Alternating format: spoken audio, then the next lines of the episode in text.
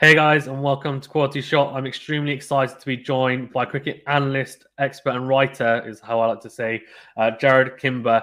Of course, you may recognize him because he's, well, in my eyes, pretty much everyone, anything to do with cricket, podcasts, ESPN Cricinfo, and of course, now recently as well, coming to YouTube and taking it by storm. Jarrod, how are you doing? Yeah, very good. Thanks for having me on. No problem at all. No problem at all. Uh, so we're going to talk about something relatively specific for the viewers uh, today. So mainly focusing on on Jimmy Anderson. A couple of pieces that Jarrod has done. Please do check them out. Uh, their articles and also I think video version as well on YouTube. So uh, please do check those out for reference. And some of the stats and graphs etc. are exceptional. So definitely worth checking those out.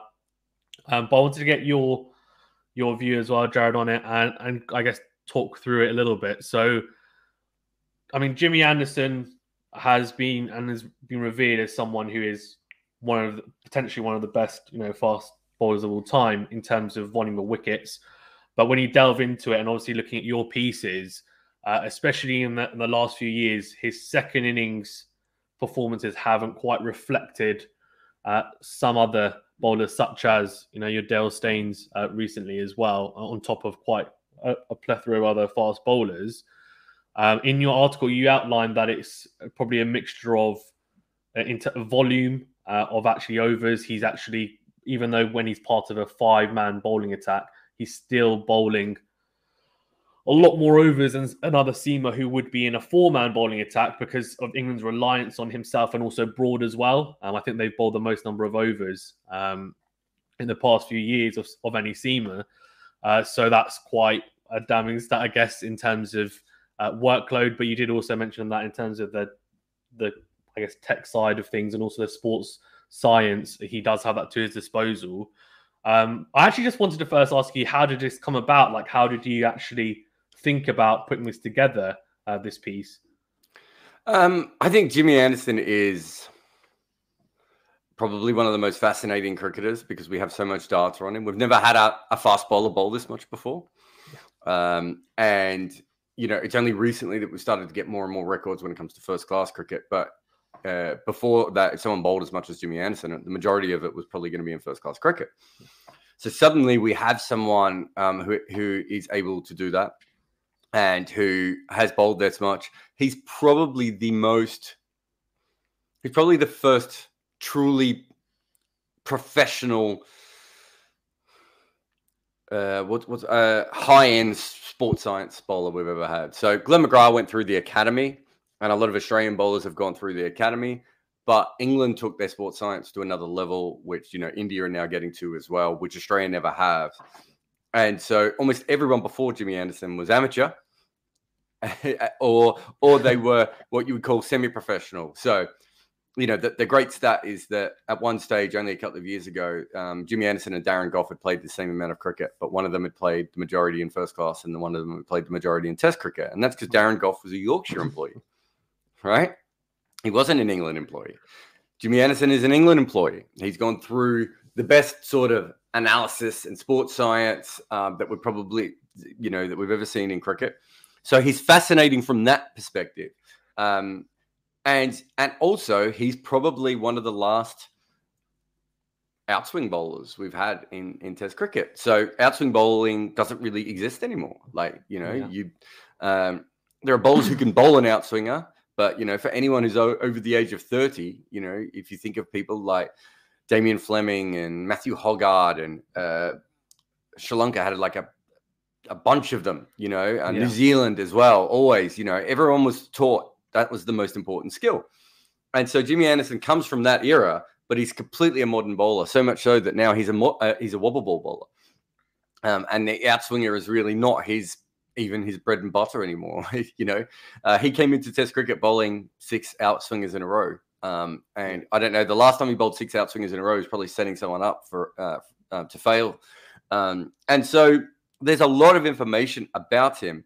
And so when you look at, we can compare him to the handful of other bowlers who bowled late into their career. We can compare him to Dale Steyn. We can tell the story of how modern bowling's got a lot easy, uh, uh, since 2018, seam bowlers are completely on top. You can tell the wobble ball um, story through Jimmy Anderson. He's probably the second major international player to, to really work out the, the wobble ball, you know, watching Mohammad Asif in the nets and basically stealing the delivery off him or borrowing, maybe is the best way of putting it. Um, uh, and you know, without Jimmy Anderson, the wobble ball probably wouldn't be as popular as it is today because Mohammad Asif obviously, you know, left the game shortly after that. I think, I think that might have even been the year that he left the game. Um, yeah. And it was Anderson, and the fact that Sky have better cameras and and and do more coverage that allowed other bowlers. Like I've talked to bowlers who just looked it up on YouTube. I'm like, oh, okay, that's how you do it. Um, and so, you know, he's he's almost the first, you know, incredible professional English cricketer um, and I do mean English, not professional county cricketer, because there were plenty of those. Um, there's sports science. There's the incredible amount of deliveries that he's bowled. The fact that he started as a white ball bowler, not being very good as a red ball bowler. There's a lot of story with Jimmy Anderson, and partly because he's just old, um, but partly because he has changed his career in so many. And he and he basically. You, you could make a strong argument that he started his career in probably the worst time to be a fast bowler in the world in yeah. the history of the game, maybe. um, and he's and he might end it at the best time to be a fast bowler. Um, mm. so there's a lot there. Um, not to mention the fact that also he's the only tail ender I've ever seen who believes the reverse sweep is his best shot. Like there's a lot, a lot to unpack with someone like Jimmy Anderson. Yeah, I agree. I, I just wanted to quickly ask you about one of your points you made where you said from 2018 onwards, it's now becoming a, well, from since that period, it's become a lot easier for faster bowlers. Why? Why do you think that is? I think there's a lot of th- reasons. Um, I think we're probably now through the combination of white ball cricket. Red ball bowlers are a lot more accurate than they used to be. Um, if you look back, we used to have a lot of 90 mile an hour bowlers who bowled everywhere. You know, guys like Nantie Hayward and Sean Tait and these sorts of guys who came through the system and they bowled fast. Um, you know, Billy Stanlake is exactly the similar kind of bowler than them, and he's taller, right? Mm-hmm. I mean, I don't think we've ever had a bowler as tall as Billy Stanlake, as fast as Billy Stanlake, yeah. right? And he doesn't play Test cricket. And the reason he doesn't play Test cricket is I've talked to first class cricketers about this. They just wait for him now, and that's because they're more used to facing faster bowlers, right? If Billy Stanlake ever managed to hit a line and a length consistently, it probably, you know, it'll probably take 100 wickets quicker than anyone ever has in Test cricket. Because I don't know how you face someone who's six foot 11 who bowls 90 miles an hour. Yeah. Um, you know, that's he's considerably quicker than Morne Morkel and considerably taller than Morne Morkel. And Morne Morkel was the most difficult player to face at his best. You know, so we have changed what we need to be. And Steve Harmison told me once that he thinks it's because in white ball cricket you can't be inaccurate anymore. You have to be accurate. Mm. So I think that's a big part of it. If you look at Pat Cummins, we've never had a bowler as fast as Pat Cummins, as accurate as Pat Cummins. That's true, right. Yeah. So we've had faster bowlers than him, and we've certainly had more accurate bowlers than him. Uh, but if you look at guys like, uh, I think the most, the best ones to look at are probably um, guys like Malcolm Marshall, uh, Dale Steyn, Allan Donald. We, we just had a series. Uh, sorry, we just had entire test matches where Pat Cummins didn't bowl a short and wide ball, right? Dale Steyn did. Allan Donald certainly did. And, and, part of the reason was that those guys were swing bowlers, and you yeah. can't always control the ball when it's swinging. Pat Cummins is coming wide on the crease. He's angling every ball in at your stumps. And he's bowling with more often than not a wobble ball seam. Some balls are going to hit leg stump. Some balls are going to miss your outside edge at 90, 92, 93, 94 miles an hour, right? We've never had this before. So there's the first thing. I think that is huge. I think also analysis. If you look at um, if you look at someone like Kemar Roach and Stuart Broad, their careers have probably been ch- changed, maybe even saved in Broad's case by the fact that they started bowling around the wicket more to left-handers. You know, so I think we've gone from bowling 10% of our deliveries around the wicket to left-handers to 40% of our deliveries around the wicket to left-handers um, in a very short period of time. You know, this started beforehand. You only bowled to someone around the wicket um, if they were already on 180 and you'd run out of options, or if it was someone that you knew had a weakness against a particular bowler around the wicket. There were very few bowlers like Andre Nel who existed who liked bowling around the wicket. Uh, so those those the analysis is certainly played a part. The other one is the wobble ball. It has to be a part because um, it's really, if you think about it, there's not a lot a batter can do. If you don't know, so so what batters are doing is you can't follow the ball at 90 miles an hour, right? So any, basically anything over 80 miles an hour, your eyes can't track it. Can't move quick enough. Your head can't move quick enough. Your eyes can't move quick enough.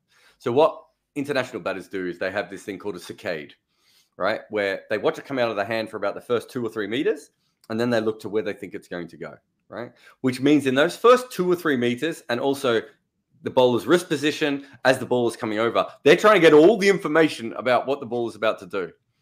Okay, he's holding it for an outswinger. So this one's going to be an outswinger. Oh, it's come out of his hand. It started to swing. Oh, it's actually, the seam's going the other way. This is going to slant in. Oh, he's run his fingers over it, right? Those are all the things that the very top level batters um, manage to do. If you have a ball where it doesn't matter where any of those things, guys coming in like this, he's going to do this behind the ball. And when it comes down, he doesn't know whether it's going to go that way or yeah. that way, right? What do you do? There's no sign, right? There's no, there's no signal. It's not you don't get the thing where, you know, it's swinging a little bit, so you get no hint. It's literally going to hit the pitch and it's going to go one of two ways or straight ahead, right? So you basically got three options every ball. I think that is a huge, huge advantage to bowlers. It'd be really interesting to see if it continues. Um, I think there are probably some other things as well. I think the pitches are probably slightly better for bowling. I think after you know the 2000s, uh, you know from what 2005 to 2015, uh, CEOs completely took over and went, "We want five day matches." And then I think there was a there's an understanding afterwards that those five day matches were dull as shit and no one cared, right? um, so I think there was certainly that. Um, uh, uh, there was a few pitches that were penalised for being too good for batting, uh, which may have also played a part. Um, I, I, would like to think that this is a better era for, for fast bowling as well, but there are real signs that that's not the case, which is the fact that Ishant Sharma and Suranga Lakmal were absolutely two of the worst bowlers in the history of the game for a great percentage of their career. Um, and now they're and they both become incredible over the last three or four years, right? That can't just be. I'm, I'm not saying they couldn't mature, um, and they haven't improved on their own, but it does feel like if you if you took a bowler who I don't know played between 2013 and 2016 and was in their mid 20s and they did, they failed. You brought them back now, and they're still fully fit, and they've continued to work on their game. My chat, my guess is their bowling average is going to be a lot lower now than it was back then, just because things have changed. Um, you know, analysis helps at this stage. The way that we set up analysis in cricket, it helps bowlers more than batters, right? Mm. That won't always be the case, mm. but at the moment, it helps bowlers more than batters. And so we know exactly where to put a ball for each particular batter now, from what side of the wicket. Uh, you know, we're learning more and more about that. So I think when it comes to bowling at 90 miles an hour, um, any slight advantage is probably going to weigh that in your favor. Um, and uh, the red ball moves, the white ball doesn't move. So we haven't seen it in white ball cricket because white balls don't do anything for you. Yeah. That's so interesting, actually, that you said about because I, I feel like the general consensus from a lot of from quite a few fans, anyway, is that is you know the game was definitely heading towards it being more of a like batsman centric, like batsman friendly game. But you make a good point about the analysis, which is now there's so much footage, etc. You know exactly where to land the ball, and the wobble seam has made it a lot harder as well. Yeah, the, um, the whole batting centric thing. I think um, realistically, the 2000s were the first time that in Test cricket, anyway, batting was more dominant than bowling. Yeah. Um, up before uh, I think 1940s and 1950s might have been the last time that you could you could argue you could you would say that batting was more dominant than bowling. Um, so you know, even though we talk about it being a batting game and all this, the bowlers have actually done pretty well. And then in the 2000s, a lot of things went wrong uh, for bowlers. DRS is another one um, that that has probably helped uh, bowlers, and it's not so much DRS the system it's umpires being able to tell, oh, lots of balls hit the stumps. Oh, they're not all slipping down the leg side. Um, and also, it's helped bowlers bowl, uh, fast bowlers bowl fuller because before they would bowl a little bit back of the length, right? Um, and now you realize there's no point bowling back of length. You'll never get an LBW ever again. You're much better off trying to make sure every ball hits the stump. So, um, and and the the best example really of how much there's been a divergence between white ball cricket and red ball cricket and batting and bowling is that for the first time ever, the one day batting averages are higher than test batting averages. Right. So we now come to an era where legitimately people are, it's a definitely a, ball, a batting dominated game in one day cricket. T20 cricket is probably moving towards that as well. Um, but in red ball cricket at the moment, it's a, a bowling uh, dominated game and mostly fast bowling. Hmm with, with the with the wobble seam because you also mentioned, and I'm Uh, I'm a Pakistan fan, so Mohammad Asif was like a revelation when he came out. Obviously, all the other controversy with it, but in terms of the wobble seam, that was, as you said, when he like- wasn't taking steroids and fixing matches. Or what? Didn't yeah. he go through an airport with heroin or something? Or I don't know. An opiate? man. when he wasn't doing those things, what a polar. No, he Yeah. really was. He was a genius. No, he was. Yeah, I mean, it's just it's a massive shame. He's a it's definitely a wasted talent. But uh, one thing that he's left us, which you mentioned, is the wobble seam. But as a cricket fan, like when you saw that and the footage, was it uh, like you know? I just wanted to get your your view on it. When you first saw it, did you just think this is so weird? Like, what's he doing? Because he doesn't. There's so much. I guess uh, he's gambling really because he puts on a spot, but he, there's such a specific like line length you need to put that on to make sure you don't. For example, it might come into the to the batsman, but you could drift onto the pads if it then you know seems it comes off the seam and then goes into the batsman. Um, and do you think that the reason why now a lot of pe- a lot of batsmen who play the ball late, like Kane Williamson, they are so good now in the Test screen, and they're, they're definitely, I think there's definitely more of a, um, I think a narrative around playing the ball as late as you can in Test cricket. Is that because the wobble seam is now so prominent? Um, no, I think that's probably also just to do with the fact that bowlers are quicker now than they've ever been before. Um, uh, you know, and, and if you go back to what, the way the LBW decision used to be, if you got on the front foot, chances are you weren't going to go out LBW. All right. So it makes sense in the 50s, 60s, 70s, and 80s to plant yourself on the front foot. Um, and obviously, the, the way that the bowlers came, overcame that was bouncers at that time. And so then batters get helmets. You know, there's this constant sort of evolutionary struggle between those two things, isn't there? And um, I think playing late has always worked. Um, I don't think that that is, um, you know, the more time you give yourself, th- there's two things it does. It gives you more time to play the ball, but it also means that the ball's directly under your eyes. If you're playing out in front of your body, that's not Yeah. the case.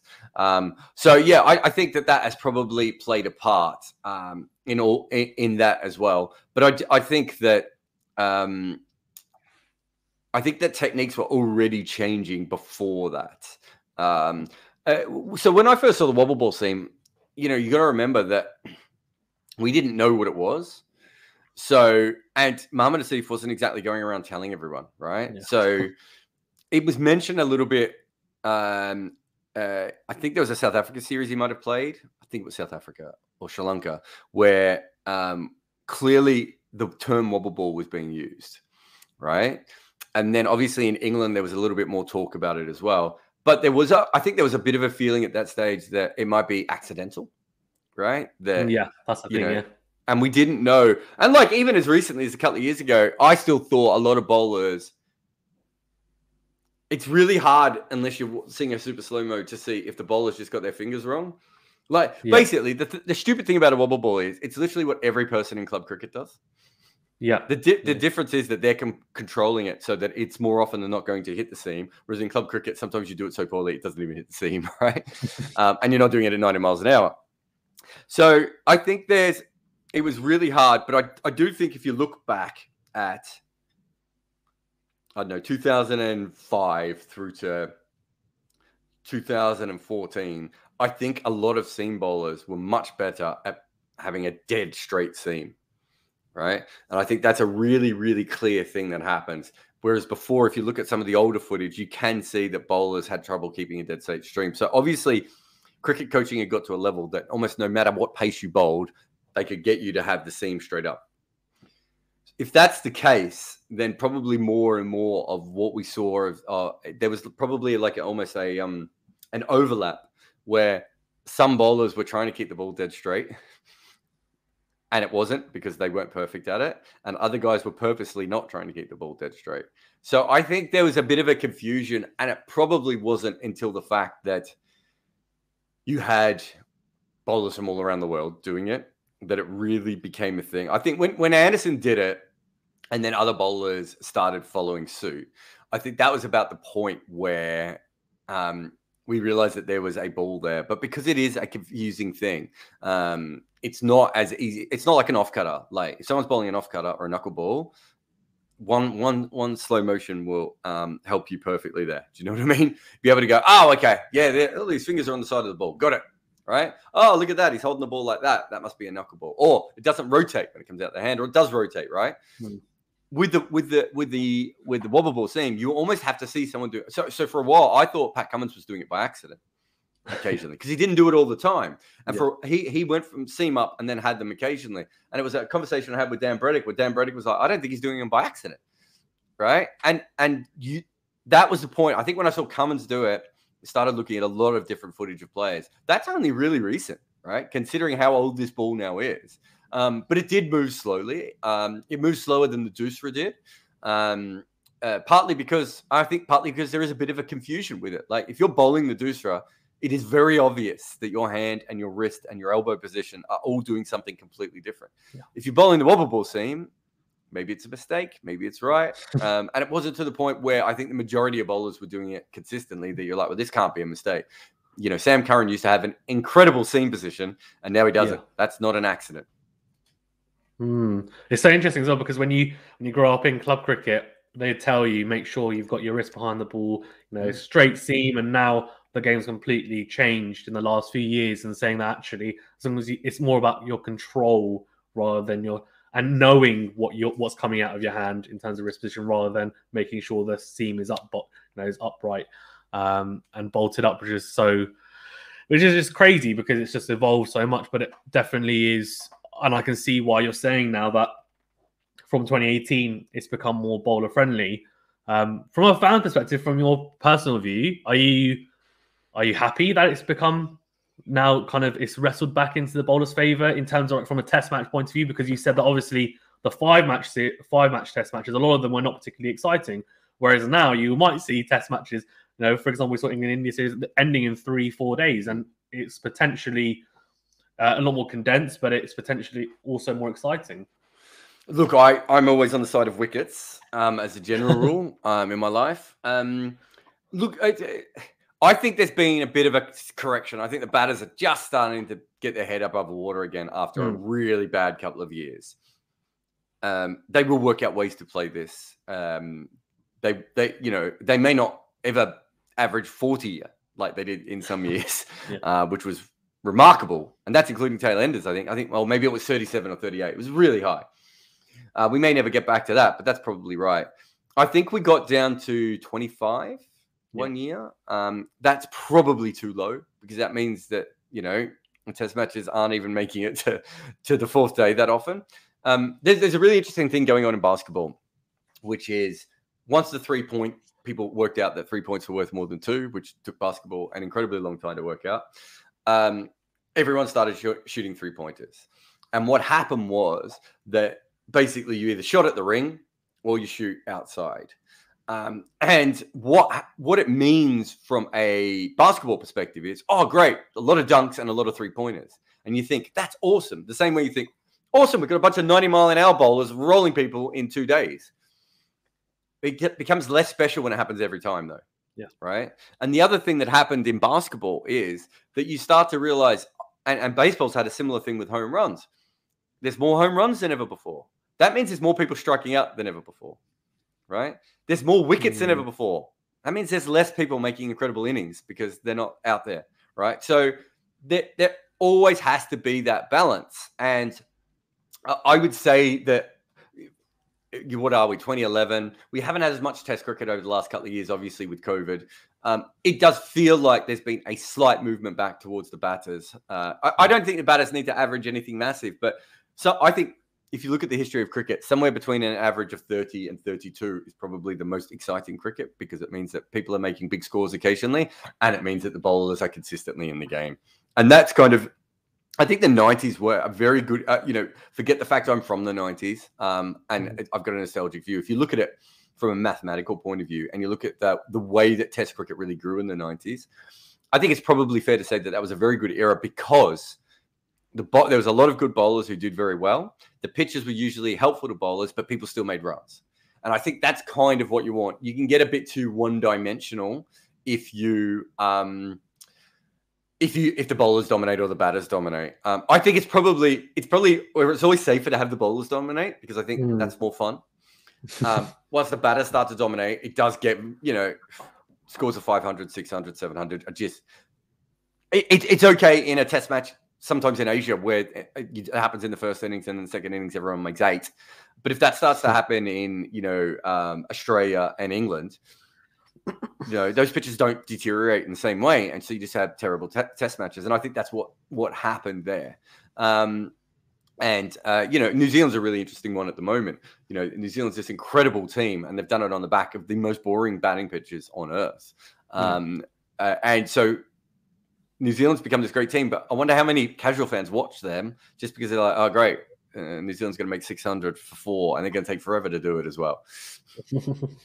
yeah, that's, that's, that's, definitely, yeah, New Zealand, uh, an interesting team, actually. A team, definitely not a team of individuals, that's for sure. Um, in, in terms of, uh, oh, sorry, I've gone a bit left field with it, but um, the Steyn comparison, because I wanted to get your view on that, because obviously you've done quite a bit of research and articles, etc., on it.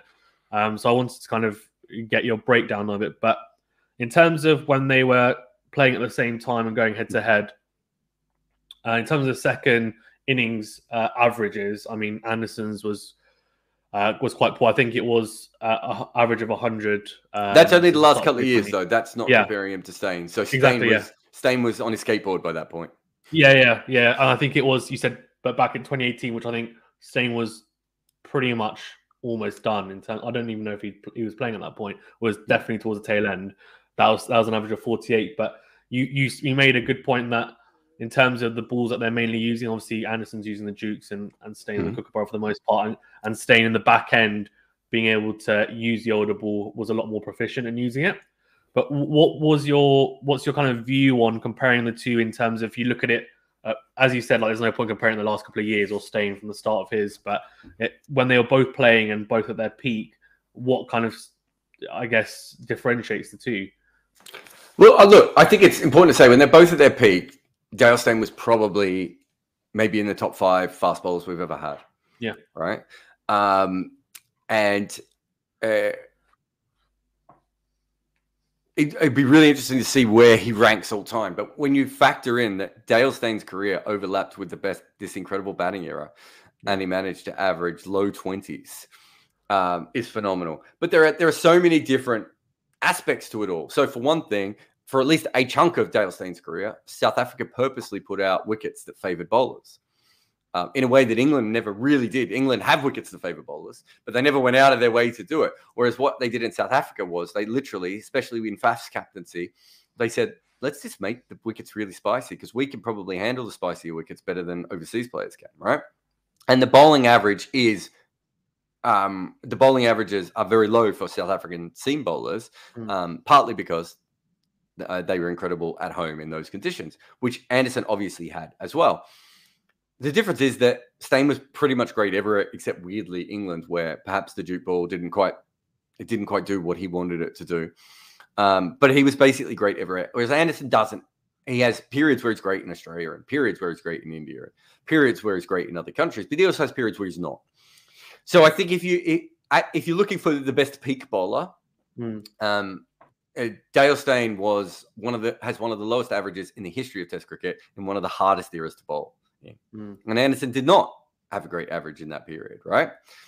So I, th- I think there's that. I think they are um, uh, weirdly they are both shorter bowlers, uh, which uh, you know I think we are going more and more towards taller bowlers in cricket.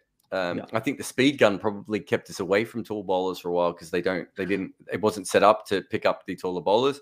But I think you can see now with whether it be Jason Holder or anyone like that, if you're a taller bowler and you can hit and you have any skills at all, I mean, Kyle Jamieson's basically unplayable at 83 miles an hour. Yeah. Um, it doesn't matter that he doesn't bowl 90 miles an hour. Um, so yeah, so I think that I think the big argument with with them is it, it really depends on what you value as greatness at a certain mm. point, right? So if, if you're looking at who you're going to pick between the two, I would say that there was uh, Jimmy Anderson has never been a better bowler than Dale Steyn at his best. But if Jimmy Anderson has a 19 year career where he ends up averaging 24.5, yeah. and Dale Steyn had basically, whatever it was, a 10 or 11 or a 12 year career where he averages 21, who do you pick? Right? You want the mm. bowler who bowls the extra years, don't you? Maybe. I don't know. Maybe you want the guy who was better.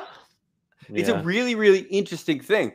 Um, and the other thing was that Dale Steyn was pretty much good very early on in his career.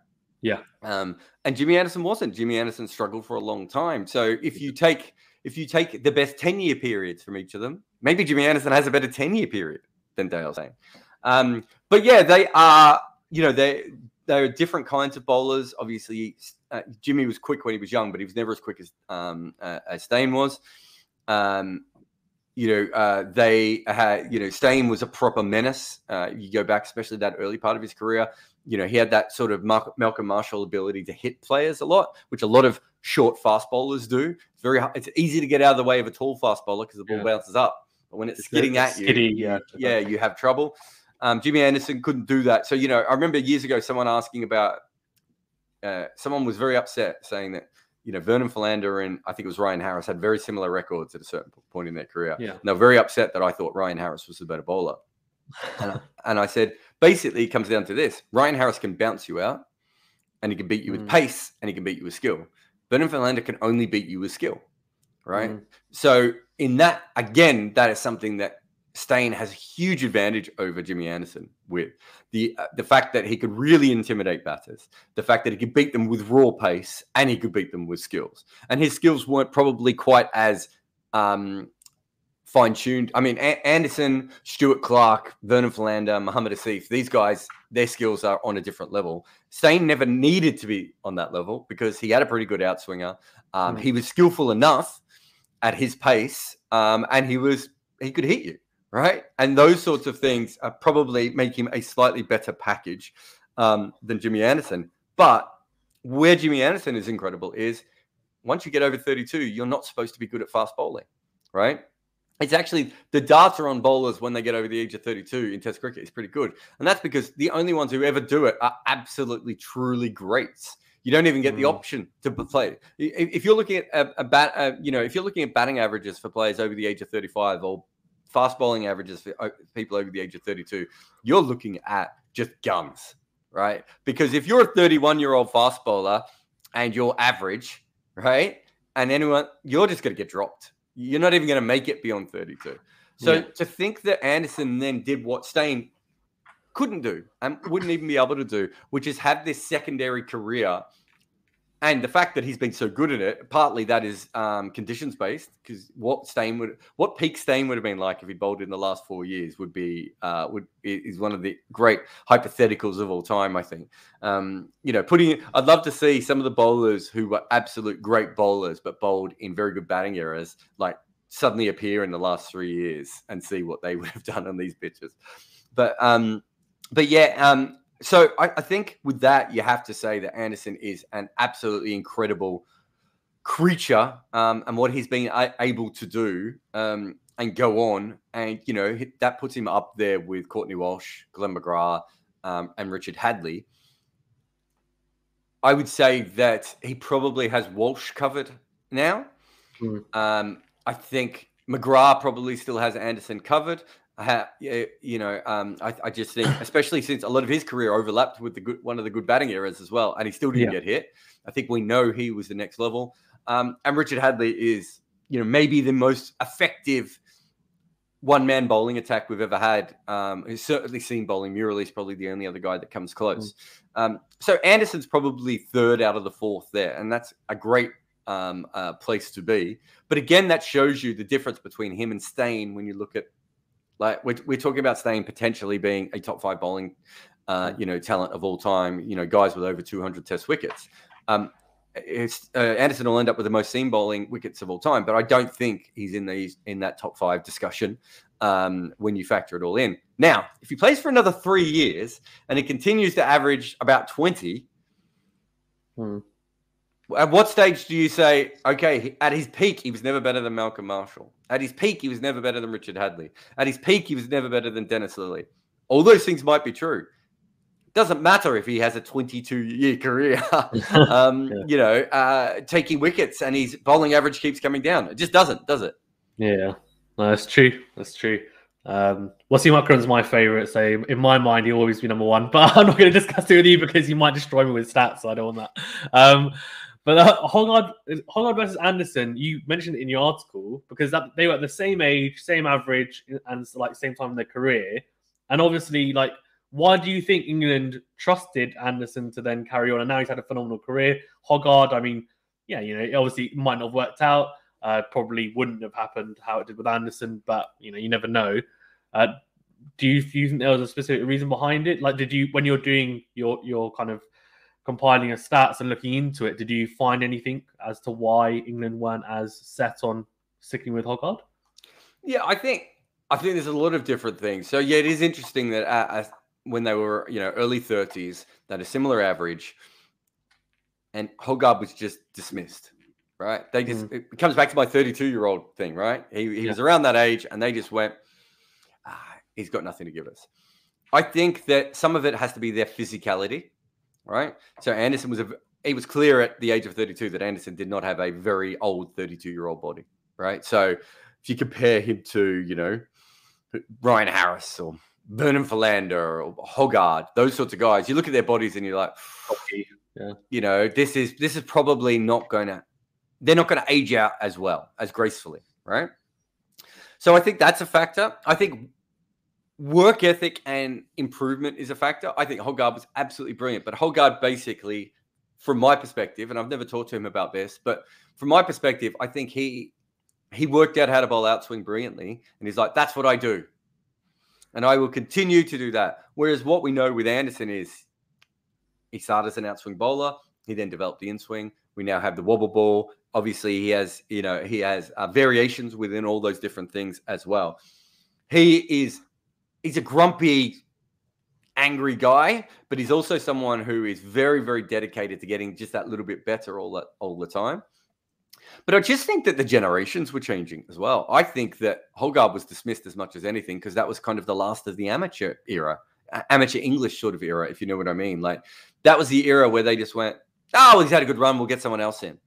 Whereas now, I think we're, you know, we're, we're, if you look at Anderson, his path is really following Tom Brady and Serena Williams and Roger Federer and what I thought AB de Villiers might do, although he's nicked off, but it might be Kieron Pollard who does it or Chris Gayle, right? Where I think now you're just like, well, we can't replace Jimmy Anderson, mm. right? And I think that the other problem with Hoggard is that they probably went, well, we have a Jimmy Anderson. Do we need a Matthew Hoggard as well? But mm. when you look at as good as Chris Woakes has been, no one thinks he's going to replace him, especially overseas. Yeah. Right. And so I think things have changed a little bit in the way that we think about players and age um, because sports science allows us to stretch things out a little bit more. Hmm. So that magical 32 number, I don't think, you know, there, there are always going to be bowlers who are just gone. Um, you know, you your knee joints wear out and your ankles wear out and your back continues to break and your shoulder and all the things that fast bowlers have the strain on, we're not always going to be over, able to overcome it. But perhaps when we can overcome it, we'll have more chances to have people like Anderson. Like I look at someone like Trent Boult. I don't I don't know what age Trent Boult is, but he looks to me like very light on his feet bowler mm, um, who could continue to bowl unless unless he just can't do it at the pace he wants to do it. Um, there, there's no reason why he shouldn't be able to bowl to you know for quite some time. We also haven't got to the point where you know, baseballers have learned how to put pace on in their 30s, right? First time baseball pitchers have ever been able to do that is this era. Yeah.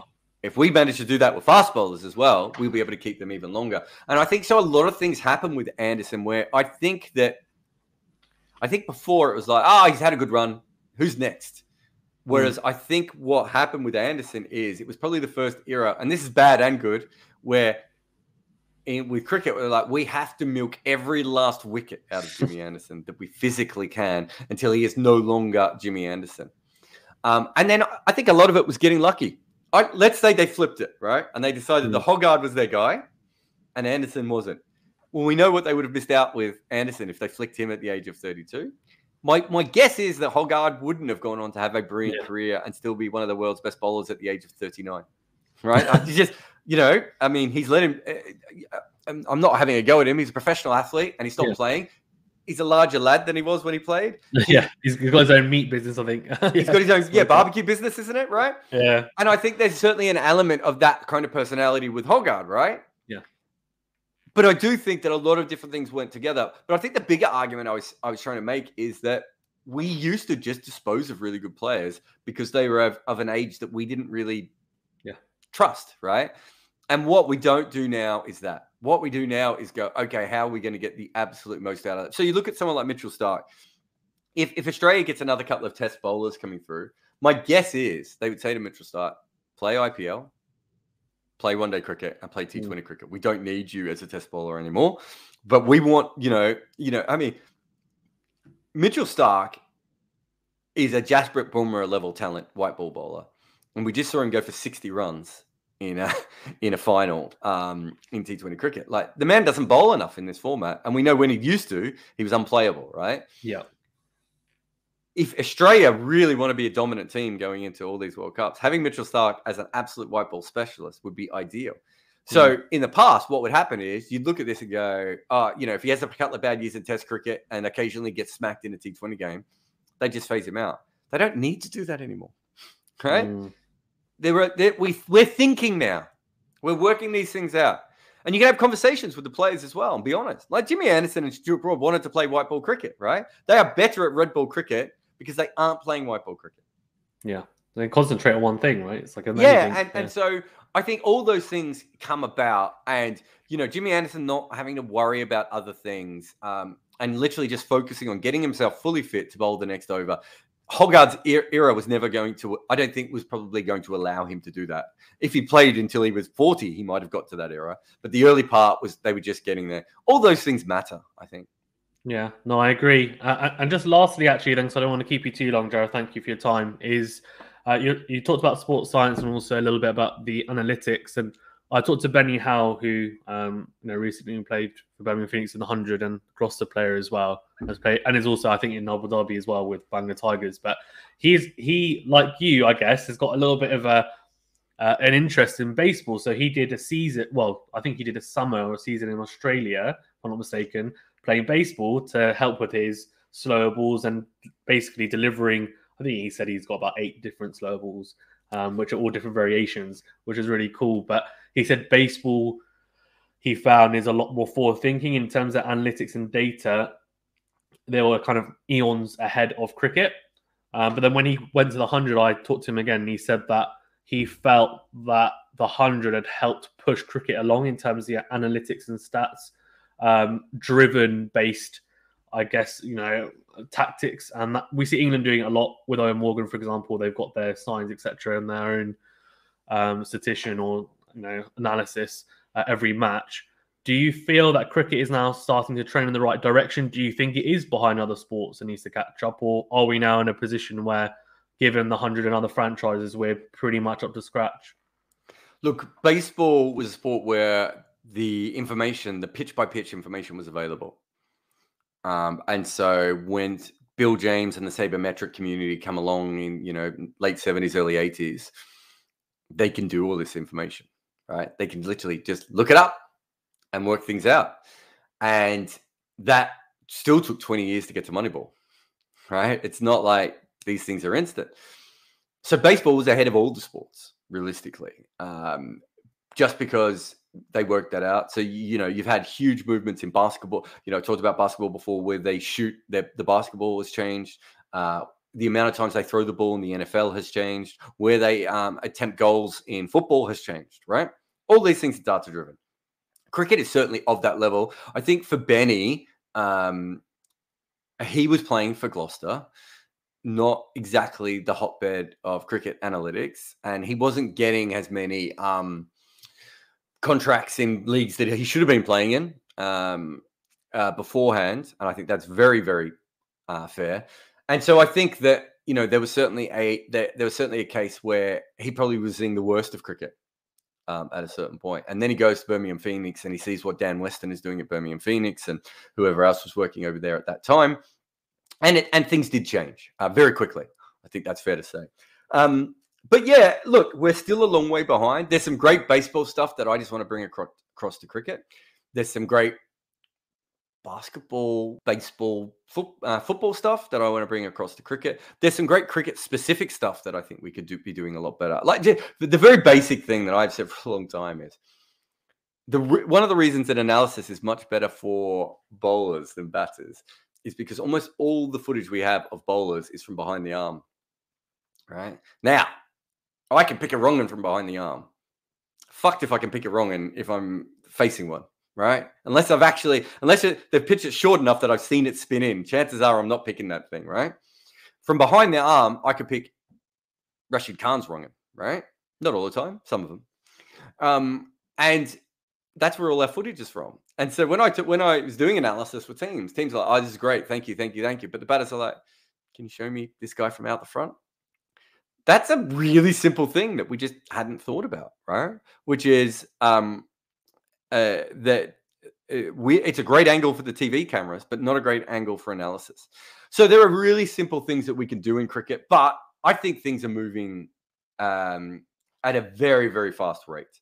I think um, uh, we're we're still in a period where a lot of hobbyists are doing it, but I think teams are working it out. I think leagues are working it out. Um, but I will say this: it's funny that Benny said that. When I was first contacted about the hundred, I was I was asked if I wanted to do like a, a proper stats website for the hundred, and uh, you know it was going to be like the sorts that you see in the basketball and and baseball. And then I, and then I was told they're going to have seven analysts per team. It's going to be the most forward-thinking league in the world. And in the end, I think each team had two analysts. I think the women's teams had one analyst. I could be wrong. Maybe they had two as well, but I'm not sure if they did.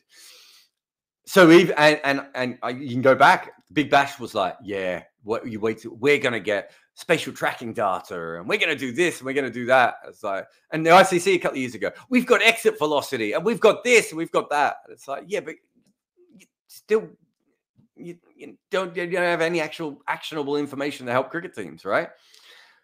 We're getting there, is I suppose what I would say. Um, I think one thing that will really help, and is starting to happen, is a lot of the companies that work with the baseball teams are working out the cricket's a big market. So I talked to one of them uh, not that long ago and said, you know, I'm, I'm working with the cricket team at the moment. They'd like to know how much it would cost for you to, to give them this piece of equipment and they said um, it won't work for cricket at the moment. Someone else has already asked, um, but we're we're developing it. I talked to another company that was selling another bit of equipment, and they were like, "Yeah, we're ready to ship. We we don't know why no one in cricket hasn't bought it yet, but we've already thought that cricket is our next market." Those sorts of things are going to really help. You know, like we've got the smart bat meters now, and we've got the, the stickers on the bat and all those sorts of things. Uh, but just from a real you know normal normal side of things um, once the, the technology companies are already working with other sports start going, well, wait a minute, this is a billion dollar sport over here. Why don't we at least try and sell some stuff to them? I think that would be a big difference. No, I agree. No, thank you for that. That was a really good insight, actually, as well. Um, yeah, I, I agree. I think hopefully, hopefully, cricket is trending in the right direction, as you said. Um, that's all from me. Is there anything you want to touch upon, Jarrod Um, thanks for being on. No, no, um, that was great. Thanks for. Yeah, my headphones are gone. Sorry. Don't mind me. That's all right. um, no, no. Uh, thanks for having me on. Um, you know, if you're interested in anything I've said here, as you said before, I've got a YouTube channel, I've got podcasts. Uh, I'm on TikTok. I don't know wherever you want to find. I've got an emailer. Um, I'll be, I'll be covering the. Uh, what am I covering next? I'm covering New Zealand India Test Series, and then I'm covering the Ashes. Um, so I've got a big seven weeks of sleeping at odd hours. Yeah, I can imagine, and and also you've got uh, a couple of green room discussions going on as well, which I thought was quite interesting. Um, I don't see any other people doing that. what I can no, see, it's, so. it's, it's quite interesting. I, mean, I did the one of the Reddit AMAs early on because the Reddit people kept asking, and I, I, I don't think I was the first sort of known cricket person to do it, but yeah. I was probably about the first one to do it regularly. Yeah. And a lot of my friends don't feel comfortable with it. I think they're mm. afraid they're going to be asked a question they don't know the answer to, but that yeah. happens like all the time. Um, but I got used to doing them through the Reddit AMAs. And then when I started my Patreon, I made it part of my Patreon as well. And then when the technology, and then and when Clubhouse first exploded, hmm. I was over there early on. I really liked Clubhouse when, when I first went over. Um, some of the cricket chats there were really, really good.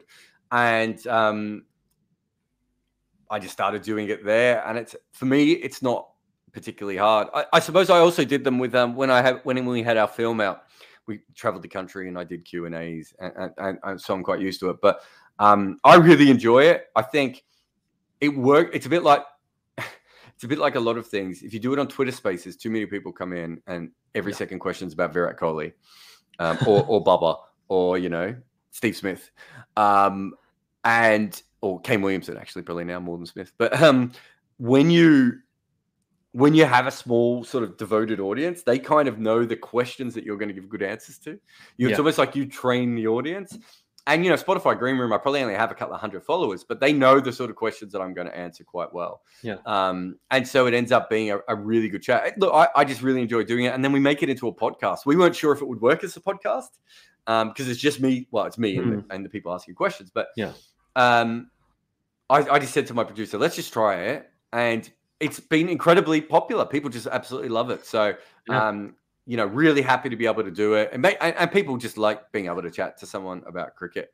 Um, you know, a lot of the questions we get are from people who don't live in cricket countries, right? Exactly. You know, so, so on Patreon yesterday, I had, or the other day, I had a chat with a, a woman who grew up in um, South Africa and Italy, and um, she now lives in Canada. She's massive cricket fan, cricket player. She's like, I don't have anyone to talk to about this sort of stuff, you know. And so you do get those sorts of people. And there's also there's a real growing uh, European to a certain extent, but really an American and Canadian audience of yeah. people who are non-traditional cricket people. So you know they're not like you and me, and they move to another country, and um, uh, you know they're not you know they're not ethnically Indian or Australian or new. They don't have an Australian yeah. dad or an uncle or whatever. Do you know yeah. what I mean? We're talking about people who just like sport. Somehow they found out about cricket, and next thing you know, they're um, uh, uh, you know they're on my on my um Q and A asking questions, and there's quite a few of them in my Patreon actually who'd like to ask questions privately. Um, I mean, Wright Thompson, the, the famous ESPN writer, he's like that. You know, occasionally he'll just send me a really really basic cricket question because he just needs his knowledge to get to that next level, so he can understand yeah. why this is a thing. Uh, no, I think it's a great concept. So um, yeah, guys, do check it out. And I'll put, as I said, I'll put all your social media links and YouTube. Just put my Linktree in, otherwise you'll be linking for eight hours. I might do that. Yeah, I might do that. Uh, but thank you, Jarrod, for being on. Um, I really appreciate it. It's fantastic to have your expert analysis and opinion on uh, on this. It's been a great chat. So thank you for taking time out of your day. Uh, guys, do please remember to like the video and subscribe to the channel. And of course, I, as I said, I will put um, Jarrod's uh, Linktree in the description. Do go over to his YouTube as well. I really enjoy it and do uh, check it out, subscribe, like the videos, all that good stuff. And he's got a Patreon as well, which sounds like he's got some cool perks. Uh, thank you very much, guys. Stay safe and well, and I'll see you on the next video.